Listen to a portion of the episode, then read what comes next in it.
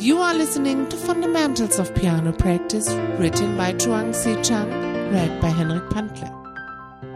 Chapter 1 Piano Technique, Part 2 Basic Procedures for Piano Practice, Section 21 Building Endurance, Breathing. Endurance is a controversial term in piano practice. This controversy originates from the fact that piano playing requires control, not muscle power, and many students have the wrong impression that they will not acquire technique until they grow enough muscles. On the other hand, a certain amount of endurance is necessary. This apparent contradiction can be resolved by understanding exactly what is needed and how to get it. Obviously, you can't play loud, grandiose passages without expanding energy. Big, strong pianists can certainly produce more sound than small, weak pianists if they are equally skillful. And the stronger pianist can more easily play demanding pieces. Every pianist has enough physical stamina to play pieces at his or her level simply because of the amount of practice that was required to get there. Yet we know that endurance is a problem. The answer lies in relaxation. When stamina becomes an issue, it is almost always caused by excess tension. The most famous example of this is the left-hand octave tremolo in the first movement of Beethoven's Pathetique. The only thing over 90% of the students need to do is to eliminate stress. Yet many students practice it for months with little progress. The first mistake they make is to play it too loud. This adds extra stress and fatigue just when you can least afford it. Practice it softly, just concentrating on eliminating stress as explained in part 3, section 3b. As you practice, keep reminding yourself to look for hand positions that eliminate stress. In a week or two, you will be playing as many tremolos as fast as you want. Now, start adding loudness and expression. You're done. At this point, your physical strength and endurance is not any different from what it was when you started just a few weeks ago. The main thing you did was to find the best way to eliminate stress. Playing demanding pieces requires about as much energy as a slow jog at about 4 miles per hour with the brain requiring more energy than the hands or body. Many youngsters cannot jog continuously for over one mile. Therefore, asking youngsters to practice difficult passages continually for 20 minutes would really strain their stamina because it would be about equivalent to jogging a mile. Teachers and parents must be careful when youngsters start their piano lessons to limit practice times to under 15 minutes in the beginning until the students gain some stamina. Marathon runners have stamina, but they are not muscular. You need to condition the body for stamina for piano, but you don't need extra muscles.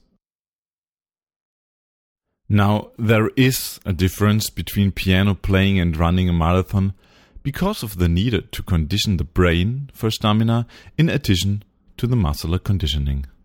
Therefore, mindless practicing of scales and other exercises for stamina does not work. The most efficient ways to gain stamina are to either play finished pieces and make music, or to practice difficult sections, hands separate continuously. Again, using the jogging analogy, it would be very difficult for most students to practice difficult material continuously for more than a few hours, because two hours of practice would be equivalent to jogging six miles, which is a terrific workout. Therefore, you will have to play some easy pieces between the hard practice sessions. Concentrated practice sessions longer than a few hours may not be that helpful until you are at an advanced level when you have developed sufficient piano stamina. It is probably better to take a break and restart practice after some rest. Clearly, hard piano practice is strenuous work and serious practicing can put the student in good physical shape. Hands separate practice is most valuable in this regard because it allows one hand to rest while the other works hard, allowing the pianist to work as hard as she wants 100% of the time without injury or fatigue. Of course, in terms of stamina, it is not difficult, if you have the time, to put in six or eight hours of practice a day by including a lot of mindless finger exercises. This is a process of self-delusion in which the student thinks that just putting in time will get you there. It will not. If anything, conditioning the brain is more important than conditioning the muscles because it is the brain that needs the conditioning for music. In addition, strenuous conditioning of the muscles will cause the body to convert fast muscles to slow muscles that have more endurance this is exactly what you do not want. What is stamina? It is something that enables us to keep on playing without getting tired. For long practice sessions of over several hours, pianists to get their second wind just as athletes do. Can we identify any biological factors that control stamina? Knowing the biological basis is the best way to understand stamina. In the absence of specific biophysical studies, we can only speculate. Clearly, we need sufficient oxygen intake and adequate blood flow to the muscles and the brain. The biggest factor influencing oxygen intake is lung efficiency, and important components of that are breathing and posture. This may be one reason why meditation with the emphasis on proper breathing using the diaphragm is so helpful. Use of only the rib muscles to breathe overutilizes one breathing apparatus and underutilizes the diaphragm. The resulting rapid pumping of the chest or exaggerated chest expansion can interfere with piano playing because all of the piano playing muscles eventually anchor near the center of the chest. Use of the diaphragm interferes less with the playing motions. In addition, those who do not use diaphragm consciously can tense it when stress builds up during play, and they will not even notice that the diaphragm is tense. By using both the ribs and the diaphragm and maintaining good posture, the lung can be expanded to their maximum volume with the least effort and thereby take in the maximum amount of oxygen. The following breathing exercise can be extremely helpful not only for piano but also for general well-being. Expand your chest, push your diaphragm down, this will make your lower abdomen bulge out, raise the shoulders up and towards your back, and take a deep breath. Then exhale completely by reversing the process. When taking a deep breath, breath through your throat, you can open or close your mouth, not through your nose. Most people will constrict their nasal air passage if they try to suck air through the nose with the mouth closed. Instead, Relax your nose muscles and suck air through the throat region close to the vocal cords. Even with the mouth closed, this procedure will relax the nose muscles, allowing more air to pass through the nose.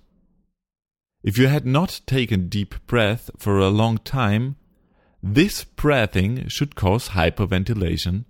You will feel dizzy after one or two such exercises.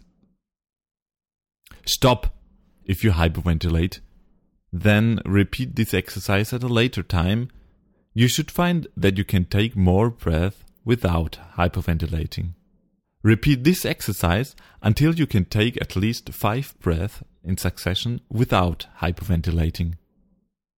Now, if you go to the doctor's office and he checks you out with his stethoscope and asks you to take a deep breath, you can do it without feeling dizzy. This exercise teaches you the basics of breathing. Keep these breathing elements in mind as you practice piano and make sure that you are using them appropriately, especially when practicing something difficult. Breathing normally while playing something difficult is an important element of relaxation. Perform this exercise at least once every several months. The above types of methods for increasing the stamina can be learned mostly during practice at the piano. Other methods of increasing stamina are to increase the blood flow and to increase the amount of blood in the body. These processes occur during post-practice improvement. In piano playing, extra blood flow is needed in the brain as well as the playing mechanism. Therefore, blood flow can be increased by making sure that both the brain and the body are fully and simultaneously exercised during practice. This will cause the body to manufacture more blood simply because more blood is needed. Mindless repetition of scales, etc., are harmful in this respect because you can shut off the brain part, thus reducing the need for more blood. Practicing after a large meal also increases the blood supply and conversely, resting after every meal will reduce stamina. Since most people do not have enough blood to engage in strenuous activity with a full stomach, your body will rebel by making you feel terrible, but this is just an expected reaction. Once the body manufactures the necessary extra blood, this terrible feeling will not return. Therefore, you should stay as active as you can after a meal. Practicing immediately after a meal will require blood for digestion, for the playing muscles, and for the brain, thus placing the greatest demand on blood supply. Clearly, participation in sports activities, proper health, and exercise are also helpful for gaining stamina in piano playing. In summary, Beginners who have never touched a piano previously will need to work up their stamina gradually because piano practice is strenuous work. Parents must be careful about the practice time of very young beginners. Allow them to quit or take a rest when they get tired. Never allow a sick child to practice piano, even easy pieces, because of the risk of aggravating the illness and of brain damage. At any skill level, we all have more muscle than we need to play the piano pieces at our level. Even professional pianists who practice six hours every day don't end up looking like Popeye. Franz Liszt was thin, not muscular at all. Thus, acquiring technique and stamina is not a matter of building muscle, but of learning how to relax and to use our energy properly.